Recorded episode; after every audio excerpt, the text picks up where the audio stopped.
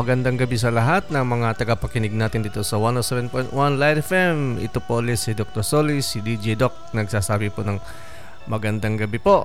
Welcome po dito sa 107.1 Light FM. Hindi kita minamahal Ang katotohanan Ito po ang inyong programa, Musika at Kalusugan. Okay,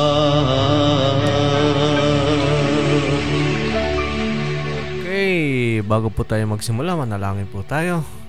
Father in Heaven, maraming salamat po sa araw na ito, sa gabing pong ito na ginabayan po ninyo kami sa aming pong paglalakbay. Maraming pong salamat sa lahat po ng aming mga nakikinig ngayong gabi. Um, sana po eh, makapagbigay po kami ng tamang kaalaman po sa kanila sa pamamagitan po ng programang ito na sila po ay mabigyan po ng magandang kalusugan at patiwasay na pamumuhay sa mga araw na to, sa mga darating na mga panahon. We pray all this in Jesus' name. Amen. just for loving me. I many times I do forget every need that you met. Oh, thank you, Lord. I know you're showing me. mm, You are there when I am down and out. You're holding me. Your love is so amazing. Oh, it changed me. Here I am,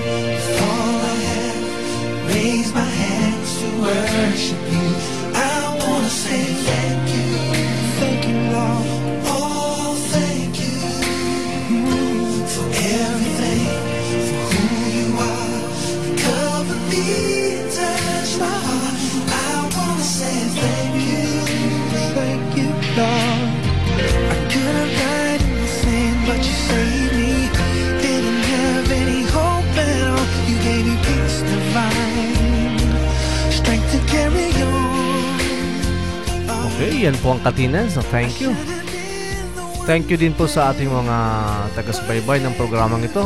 Marami pong taga-subaybay tayo sa buong mundo. Naririnig na po tayo kasi meron na po tayong podcast.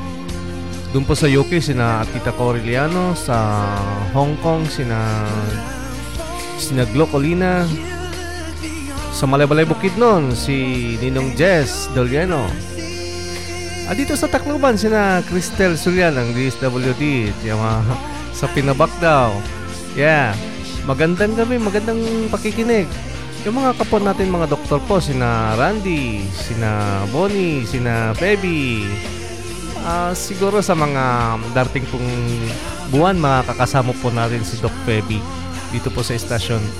And ah, sa atin pong mga tagapakinig po sa TBC, sina Kuya Edwin, na Danny Fentebella, si architect. Yeah. Tsaka sa Transformers Life Group. And sa lahat po ng churches dito sa Tacloban and uh, dito po sa bandang Palo, Babatngon, Tolosa, Tanawan, nakik- nakikinig, nakikinig po sa atin yung mga kaibigan po natin. And dito po sa bandang uh, Samar po, sa Basay tsaka Marabot, magandang pakikinig. All I raise my hands to worship you. I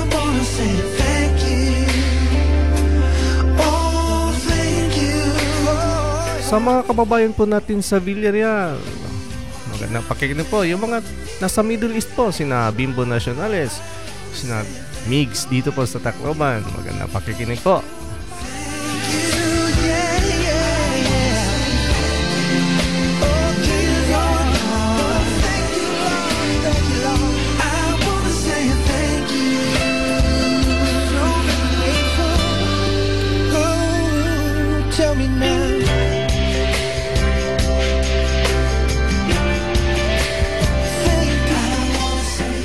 Schedule po natin is uh, Tuesday, Thursdays, and Saturdays po ng gabi alas 8 hanggang alas 9. Ito po ang musika at kalusugan.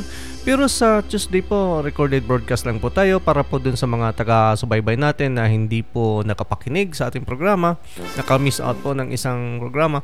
And uh, dun po sa nakikinig ng Thursday at Saturdays, um, tayo po ay live And uh, pagkatapos po ng live broadcast, nire-record po natin at uh, uh, nasa podcast po tayo sa Anchor, Anchor Podcast po na makikita po sa ating um, FB account. Okay. Uh, ang topic po natin ngayon ay um, hemorrhoids. Pero bago po tayo pumunta doon, um, tayo po ay mayroong mga trivia po. Okay? Unang trivia po natin. Alam nyo ba na we could remove a large part of our internal organs and survive? You. Yun mo yan, no? Grabe, no? At kaya na kayang tanggalin ang ang malaking portion ng ating internal organs pero buhay pa rin tayo. Amazing, ano? The human body may appear fragile, but it's possible to survive even when with the removal of the stomach, the spleen, 75% of the liver. Meron mo, 25% kahit 25% lang ng liver, kaya mabuhay tayo. 80% of the intestines. Grabe, no? Kahit 20% lang matira sa intestines natin. One kidney, kahit isang kidney lang. One lung, kahit isang baga lang. And virtually every organ from the pelvic and groin area. You might not feel too great, but the missing organs wouldn't kill you. Hmm, grabe, no? Kaya nga po dalawa po ang kidneys natin. Ah, meron pong pwedeng um, anong tawag dito? Meron pong pwede mag-function pa na isa. Okay? Amazing po, no? Ah, nakikinig din po sa atin ang ating kaibigan pong si ang Pangilan family po dito sa, sa bandang San Jose, no? Si sina Claire, sina um, sina Bong, sina Tsaka si Lance, yung mga medreps po natin, ano? Magandang gabi, magandang pakikinig po. And um, maganda po ang topic natin ngayon. Ah, ito po ay hemorrhoids. Um, ni-request po ito ng mga kaibigan po natin. Sana next time po, um, pwede kayong mag ano, pwede po kayong magbigay po ng ng ah, topic na pwede nating i-discuss and um, yun po ay pag-aaralan po natin at i-discuss po natin dito. Ngayon po ay hemorrhoids. So next time po, pwede tayong mag-discuss ng varicose, varicose veins. Okay? Sa, sa bandang Sabado siguro. Okay? Hemorrhoids, ito po yung almoranas, kumbaga sa Tagalog. Tsaka sa Waray. oh. Almoranas po, no?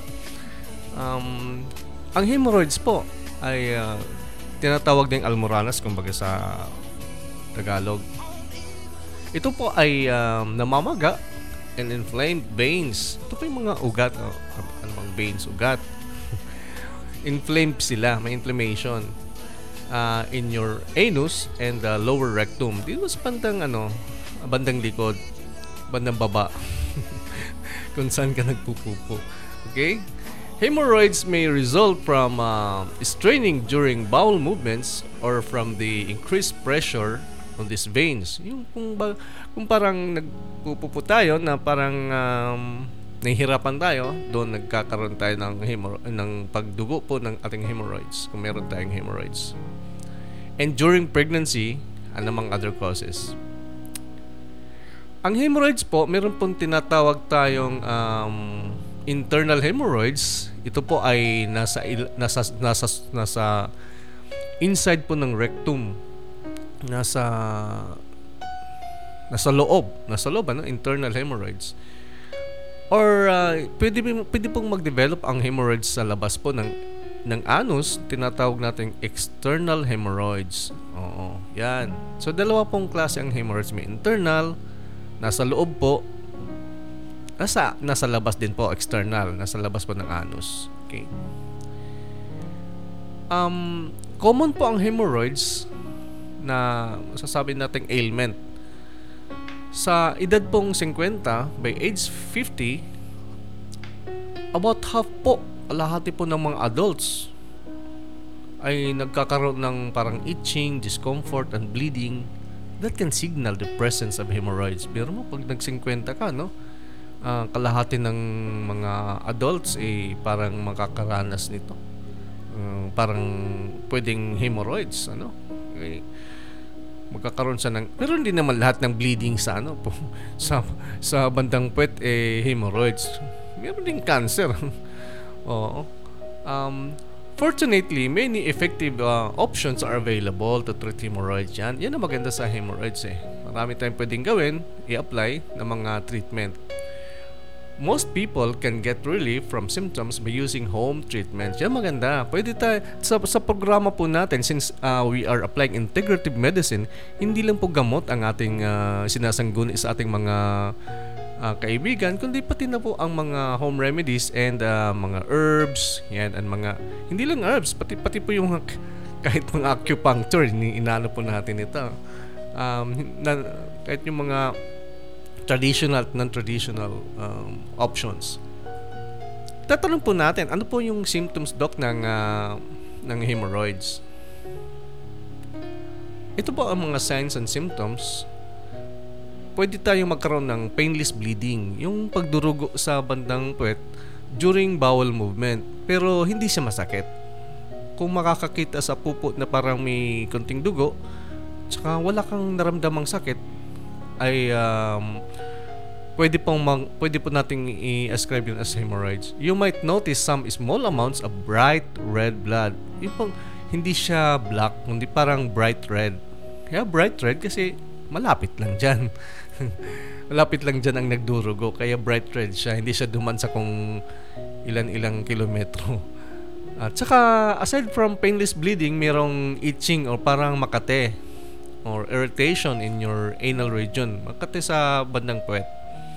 And also, there is pain or discomfort. Parang parang balisa ka, hindi ka maka ano, alos hindi ka minsan gusto mong umupo, hindi ka makaupo, ganun. May discomfort sa And there is swelling around your anus. Okay, parang namamaga bandang puwet mo. And there's a lump near your anus which may be sensitive or painful, lalo na itong external hemorrhoids. Meron parang tumutubo dun sa may labas ng puwet na parang masakit. Yan. Kaya nga, minsan hindi ka makaupo.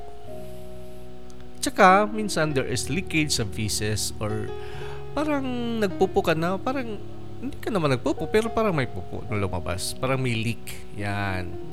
Yan ang mga palatandaan na masasabi natin baka meron kang hemorrhoids. Kung, kung makita mo na itong mga palatandaan na to, pwede na pong pumunta po sa sa amin po ng mga doctors po ninyo.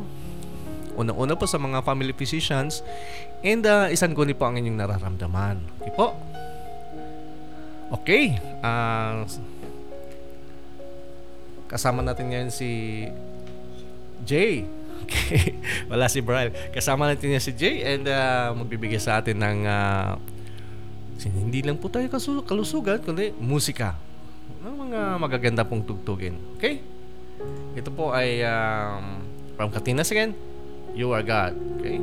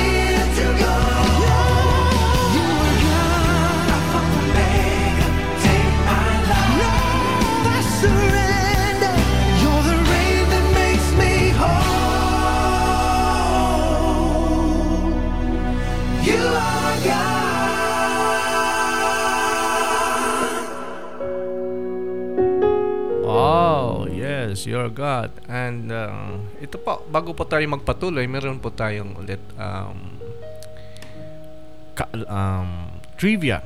Okay? Jay, sa tingin mo, um, ilang ilang oras o ilang araw bago nagpapalit yung stomach lining natin? Yung stomach lining. Just a wild guess. Oh.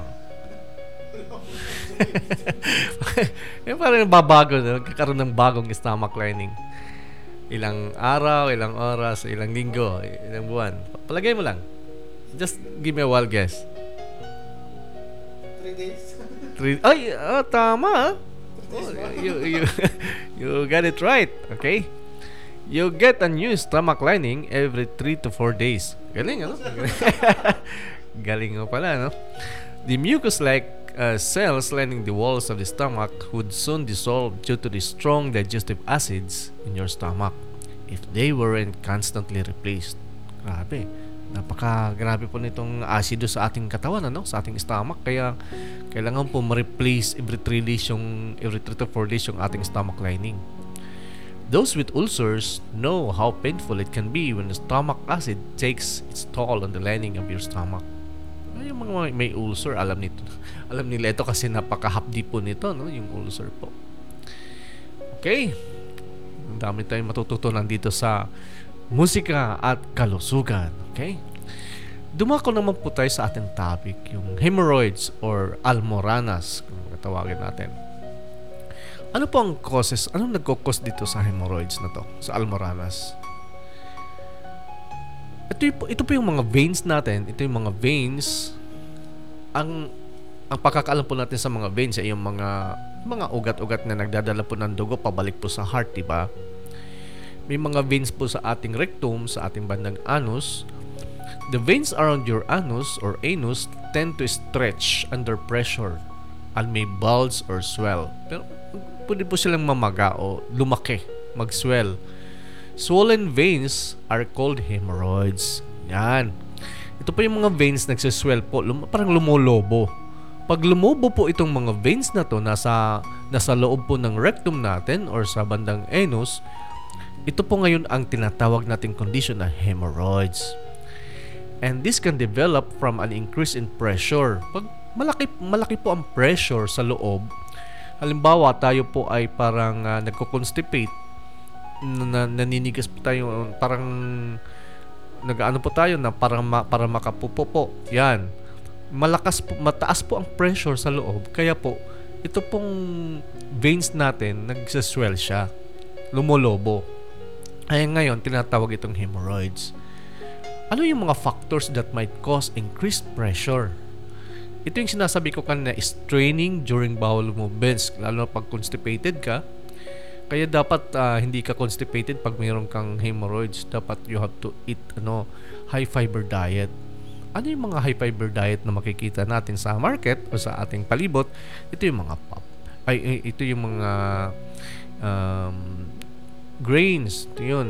And um, Pwede rin tayong kumain itong mga prutas na mga papaya, ito yung mga hindi itong ano hindi itong hindi itong saging, hindi itong kasi lalo kang mag-constipate. Ang pagkakaalam ko ito yung mga papaya at saka mga pineapple and mangoes, yan.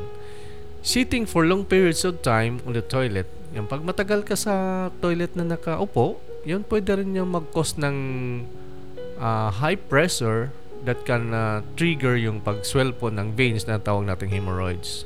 Matagal ka nakaupo sa toilet. Chronic diarrhea or constipation. Yan, matagal na constipation. Obesity, pag masyadong malaki. And um, pregnancy, pag uh, buntis. Mga babae naman ito.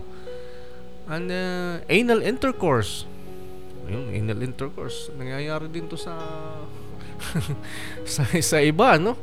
Um, yan, pinapasok sa hindi dapat pasukan. Okay?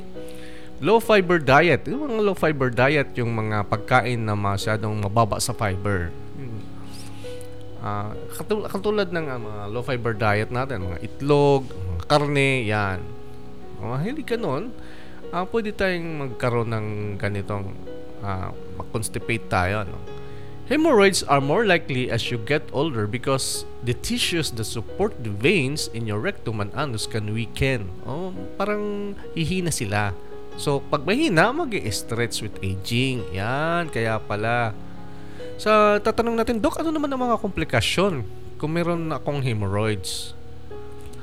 Ang mga komplikasyon actually is rare, are rare but uh, they include anemia, siyempre dugo ka ng dugo, uh, chronic blood loss from hemorrhoids may cause anemia in which you don't have enough healthy red blood cells to carry oxygen to your cells. Oh, so kung kung kulang ka na ng oxygen na nagpupunta sa mga cells mo, lalo sa brain cells, siyempre dizzy ka na, madali ka mahilo.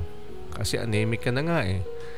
This may result in fatigue and weak. Yan, fatigue. Nakakaroon ka ng fatigue and weakness. Kaya ma madali kang mak- makapoy kumbaga sa tsaka manghina. Yan. Madali ko ka po yun. Yan. Siguro nag-anemia ka na dahil sa blood loss. Okay? Isa pang uh, komplikasyon nito ay yung tinatawag nating strangulated hemorrhoid. Yan, pagka na-strangulate na. Strangulation, ang pagkakaintindi mo Jay sa strangulation? Yung parang sinasakal, ano? Yan, tama yan. If blood supply to an internal hemorrhoid is cut off, the hemorrhoid may be strangulated. Yan, pwede siya masakal, which can cause extreme pain. Napakasakit po nito and lead to tissue death. Tinatawag nating gangrene. Yan, delikado po yan. Kaya pag may, may mga ganyan, may mga hemorrhoids, magpatingin ka agad sa mga doktor natin. Iwasan po yung tanong ng tanong sa kapitbahay, So, hindi nag, dapat magtatanong po sa health professionals, okay? Hindi po sa mga kung sino-sino lang na albularyo, okay?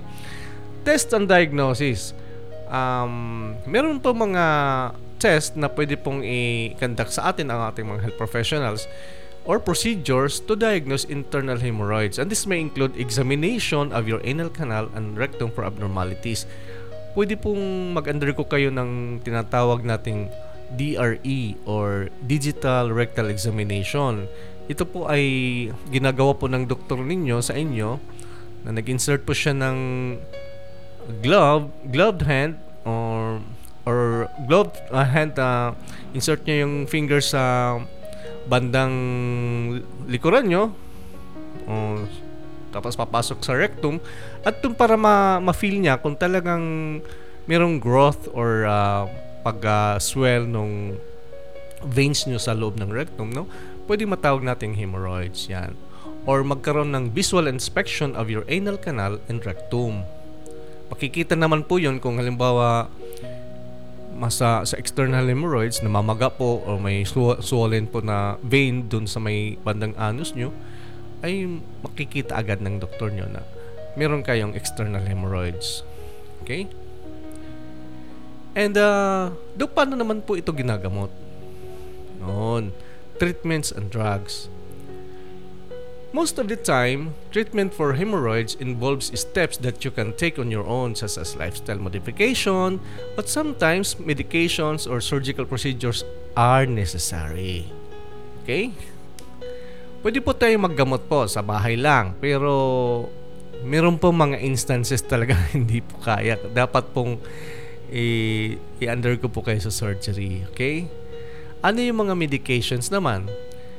Uh, if your hemorrhoids produce only mild discomfort, pwede kayong bigyan ng doktor nyo ng creams or ointments or pwede sila magreseta sa inyo ng suppositories or pads.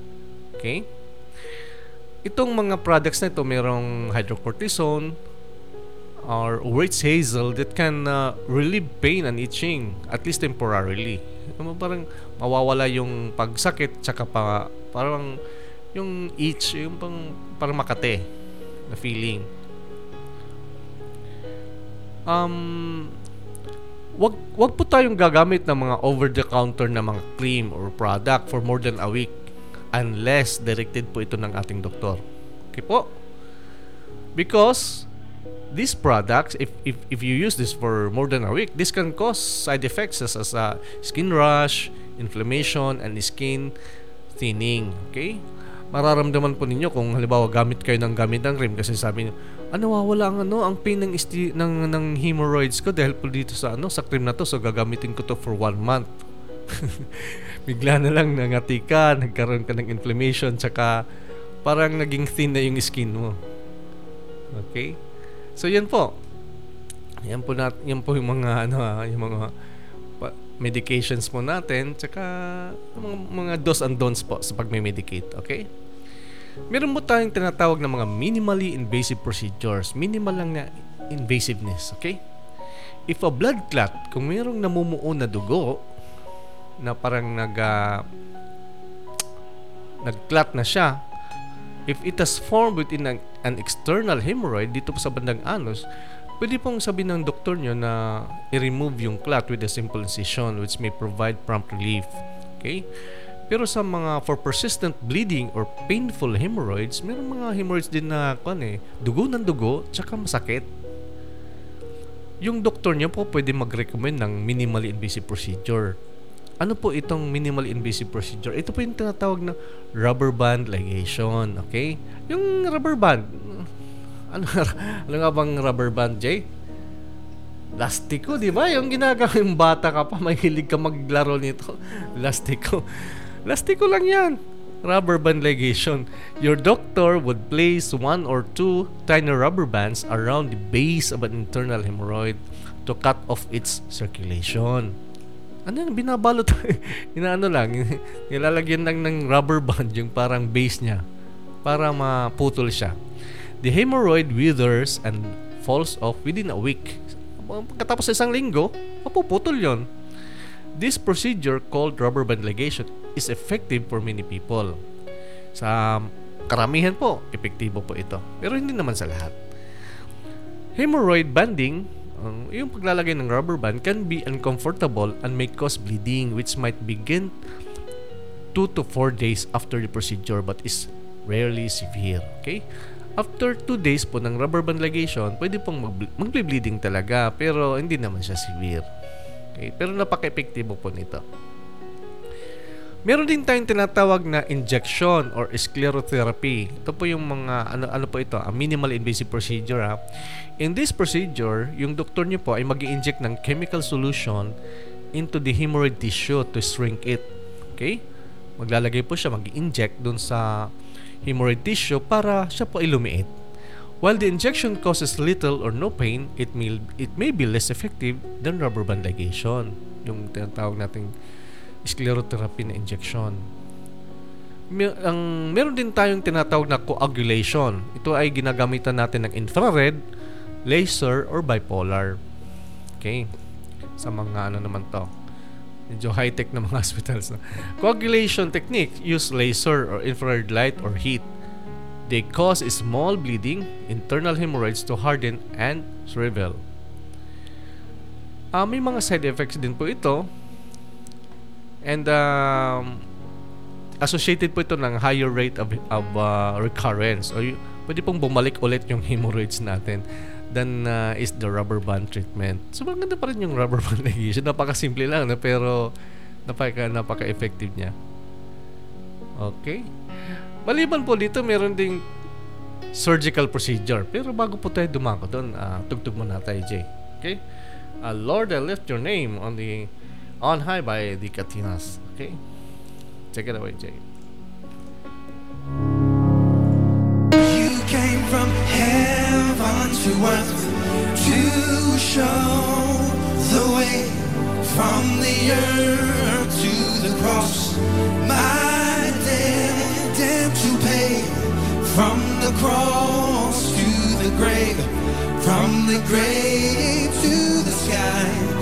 Lord, I lift your name on high. Y'all are sounding like angels. Come on. Yes, Lord, I lift your name on high. He's worthy of our praise. Lord, I lift your name on high. It's time to celebrate Yay! the goodness of Jesus Christ. Here we go.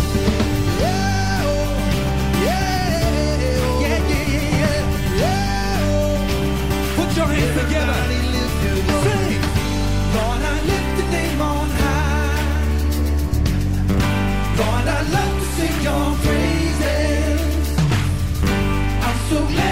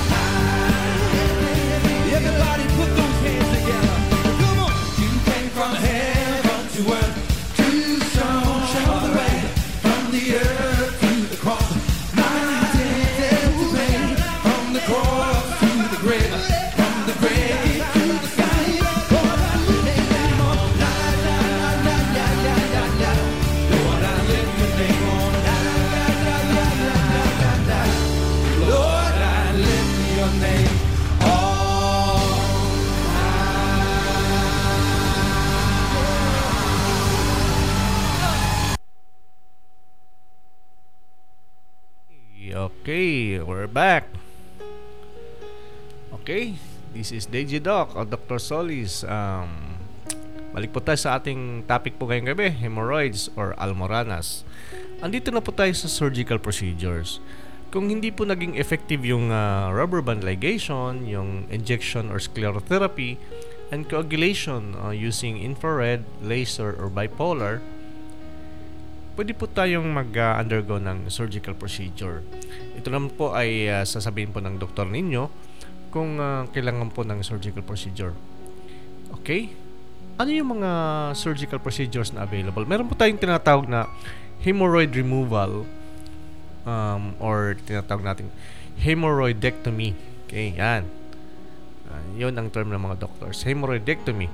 During um, hemorrhoidectomy, ang surgeon nyo po um, ay tatanggalin niya ang excessive tissue that causes bleeding. Okay? Yung nagkokos talaga ng pagdurugo.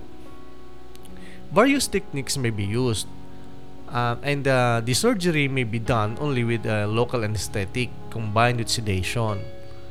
Uh, a spinal anesthetic or a general anesthetic. Okay? Hemorrhoidectomy is the most effective and complete way to treat severe or recurring hemorrhoids. Di ba kanina yung sinasabi natin, usually, um, pag ginagamitan natin ng coagulation, usually nagre-recur yung hemorrhoids. Pero dito sa hemorrhoidectomy, ito yung pinaka-effective na and complete way to treat severe or recurring hemorrhoids. Pero may mga complications din to like um, emptying, uh, difficulty emptying your bladder or urinary tract inf- infections. Yan ang mga pwede nating ma-encounter na mga complications um, after hemorrhoidectomy. Most people experience some pain after this after the procedure yung hemorrhoidectomy natin and but medications can relieve the pain and soaking in a warm bath also may help kung maalala po natin yung mga ating pong mga kaibigan or mga kamag-anak may mga almoranas ah, sinasabihan po ng doktor nila na to to soak uh, to, to to sit in a um, in a warm um, parang yung tabo na mayroong warm water. Okay yun. Tinatawag nating minsan hot seats bath um, warm bath. Okay? Meron ding uh, surgical procedure aside from hemorrhoidectomy meron tayong tinatawag na hemorrhoid stapling. Parang ini-sta- ini-staple yung ini-staple yung ano yung hemorrhoids. This procedure called stapled yun nga ini-staple nga stapled hemorrhoidectomy or stapled hemor hemo, hemorrhoidopexy blocks the blood flow to the hemorrhoidal tissue. Yan. kasi ni-staple niya lagyan ng stapler um, nabla-block niya yung blood flow. Okay. Stapling generally involves less pain. So, kunti lang ang sakit ito than hemorrhoidectomy and allows an earlier return to regular activity. So, madali ka makabalik sa trabaho mo. Okay? Um, compared with hemorrhoidectomy, however, stapling has been associated with a greater risk of recurrence and rectal prolapse. Yan. Yan ang problema din sa stapling kasi pwede rin bumalik tsaka pwede mag-prolapse ang rectum. Ano mag-prolapse? Yung parang lumabas. Kasi, Dok, parang, parang lumalabas. lumalabas yung aking rectum. Yan. Yan ang pwedeng maging complication. In which part of the rectum protrudes from the anus. Yan. Aside from these uh, medications and surgeries, meron tayong lifestyle and home remedies. Actually, the best way to prevent hemorrhoids is to keep your stools soft so they pass easily. Wag, wag ka daw, hindi ka dapat mag-constipate. Yan ang parang secret dyan. To prevent hemorrhoids and reduce symptoms of hemorrhoids, follow these tips. Okay, ito yun. One, you have to eat high fiber food. Yung sabi ko kanina, dapat kumain ka parati ng high fiber foods. Kasi pag high fiber, hindi ka magko-constipate talaga. Kasi high fiber nga, eh, didiretso lang siya. Pag low fiber kasi, yan, maano siya sa loob. Kaya multi, ma, mag, para mag stack up yan. Kaya may hirapan kang dumumi. O, yan. So you have um, you have to eat more fruits. Ito yung mga high fiber natin. vegetables and whole grains. Yung sinabi ko kanina. Eat more fruits, vegetables, and whole grains. Yun, may mga almoranas dyan ha. Kain kayo ng maraming prutas, vegetables, and whole grains. Doing so softens the stool and increases its bulk, which will help you avoid the straining that can cause hemorrhoids or worsen symptoms from existing hemorrhoids. You have also to drink plenty of fluids. Around 6 to 8 glasses of water and other liquids, pero hindi dapat alcohol. you have to eat you have to uh, drink 6 to 8 glasses of water and other liquids. Pero walang alcohol dun ha? Each day uh, each day to help keep the stool soft para hindi mahirapan kang mag uh, or magbawas. Yan. Uh, thank you uh, Claire ha? Consider your fiber supplements. Meron tayong tinatawag na um, psyllium seeds. Yan. Fiber supplement ito. Most people don't get enough of the recommended amount of fiber kasi minsan hindi kulang sila ng prutas or uh, or uh, vegetables or um, whole grains kaya nagsusupplement na lang. Meron tayong nabibili mga supplements sa sa market katulad nitong uh, psyllium uh, psyllium seeds, okay? Um, dapat kasi ang recommended amount of fiber ay 25 grams a day for women at saka 38 grams a day for men. Yan. I- Sa diet po yan. Pag ah, hindi po umabot doon, ay kulang po ang fiber, ah, pwede ka mag-constipate. And studies have shown that uh, over-the-counter fiber supplements sa sa yun, mga psyllium and improve overall symptoms and bleeding from hemorrhoids. And these products help keep the stool soft and regular. Pero if you use fiber supplements, be sure also to drink at least 8 glasses of water or other fluids every day pero walang alcohol. Otherwise, the supplements can cause constipation or make constipation worse. Ayan. Kasi nga, fiber nga. Siyempre, pag hindi ka uminom ng tubig, ang fiber, fiber pa rin yun. Kukos pa rin ng pagtigas ng ano ng pupo. Yan. Isang tip din dito na uh, home remedy ay don't strain because straining and holding your breath when trying to pass a stool creates greater pressure in the veins in the lower rectum. Let it pass lang. Don't strain. Um, go as soon as you feel the urge. If you wait to pass a bowel movement, and the urge goes away, your stool could become dry and be harder to pass. Yan. Pag, pag may urge na na gusto mo na magbawas, ay let it go na. Yan, ganon. Another home remedy is exercise. You have to stay active to help prevent constipation and to reduce pressure on veins, which can occur with long periods of standing or sitting. Okay? Exercise can also help you lose excess weight that may be contributing to your hemorrhoids. Okay, yan.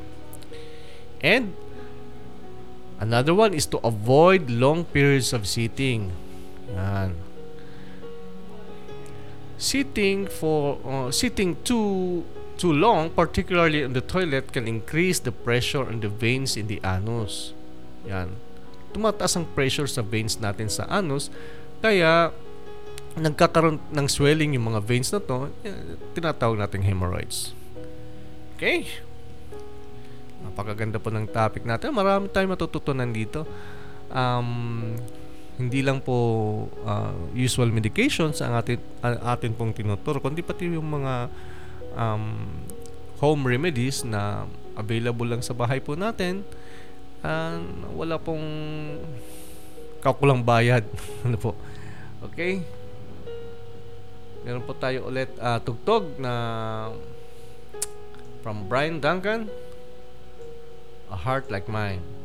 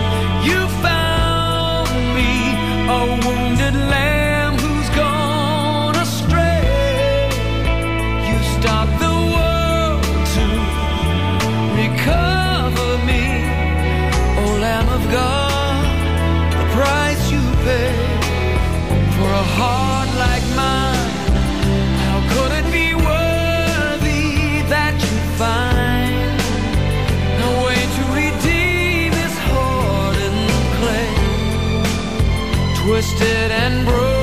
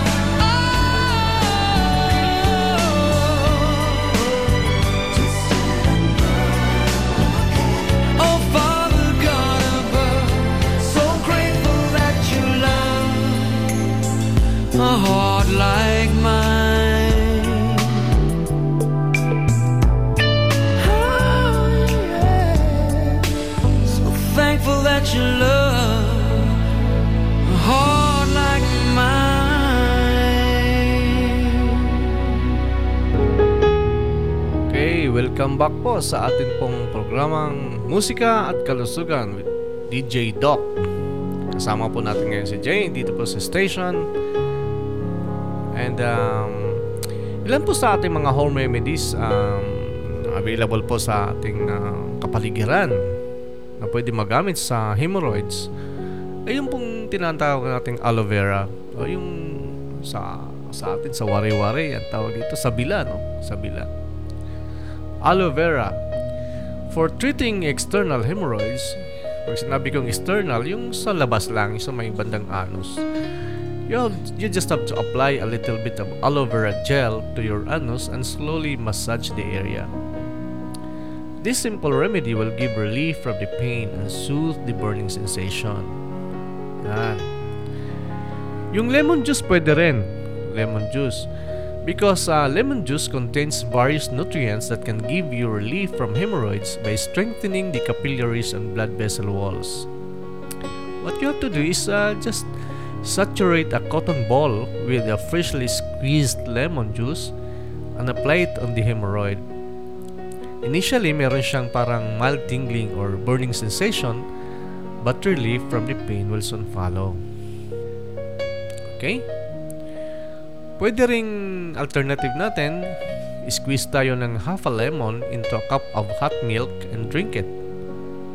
Ang Kalahati lang ng lem- lemon, i-squeeze natin sa cup po ng ah, mainit na gatas, tapos i-drink po natin. And do this every 3 hours for best results. Or pwede rin pong mag-mix tayo ng 1 half teaspoon ng lemon juice, ginger juice, uh, ginger juice, and um, mint juice and honey together and take this once a day. Okay? Maganda rin po yun. And uh, olive oil. Alam po ba natin ang olive oil has anti-inflammatory and antioxidant properties and is used primarily to treat external hemorrhoids. It will help increase the elasticity of blood vessels. Yung atin pong olive oil. Tawag po sa atin dito, Alana oliva, ano? It will help increase the elasticity of blood vessels, which in turn will help reduce inflammation and shrink the size of swollen blood vessels in the anal canal. Okay? We just have to uh, consume 1 teaspoon of olive oil daily. Kung kaya, kung kaya po natin yung 1 teaspoon ng olive oil, parang ako hindi ko yata kaya. It will help reduce inflammation and the monounsaturated fats na nasa olive oil will improve the functionality of the excretory system. Okay? Pwede rin i-crush yung juice out of some plum leaves and add it to your olive oil. Yan, kung meron meron pong plum leaves dito and apply this mixture on your hemorrhoids and it will give you relief from the pain and swelling. Okay? Yung iba po, yung sina- sinabi po natin na whole grains. Anyway, kung um, wala po nitong mga home remedies, pero pwede po tayong bumili po ng mga supplements na high po ang fiber katulad po ng psyllium seeds. Yan. Um, Okay? So, um, yun po ang ating um, hemorrhoids. Okay? Sa susunod po, um, pag-usapan na po, naman po natin ang uh, varicose veins. Okay, maganda po rin. Kasi na-request po ito, ito ng isa po nating kaibigan na may mayroon din problema sa varicosities and uh, gusto niyang malaman yung mga remedies and uh, treatments available. Okay? Huwag po natin kalimutan din ang ating product na C. Uh, this is uh, sodium ascorbate na meron pong uh, herbs din na kasama. Makikita po dito sa Dr. Herbs dito po sa BNG Subdivision, Texas Corner, San Francisco. Okay? And of course, meron din tayong uh, well-endorsed um, alkaline water, yung ating Savannah drinking water. Okay? With this, um, pwede po kayong um, mag-text po sa aming number 0917-315-2521 At kung meron po kayong uh, suggestions po, mga katanungan patungkol po sa inyong uh, kalusugan and meron po kayong uh, topic na gusto po nating i-dis- ninyong i-discuss dito sa ating programa Musika at Kalusugan, just text po this number 0917 315 2521 and this is uh, DJ Doc o Dr. Solis po sa muli po sa muli nating pagsasama-sama dito po sa Musika at Kalusugan 107.1 Light FM broadcasting from the heart of the city PNG Subdivision Tacloban City.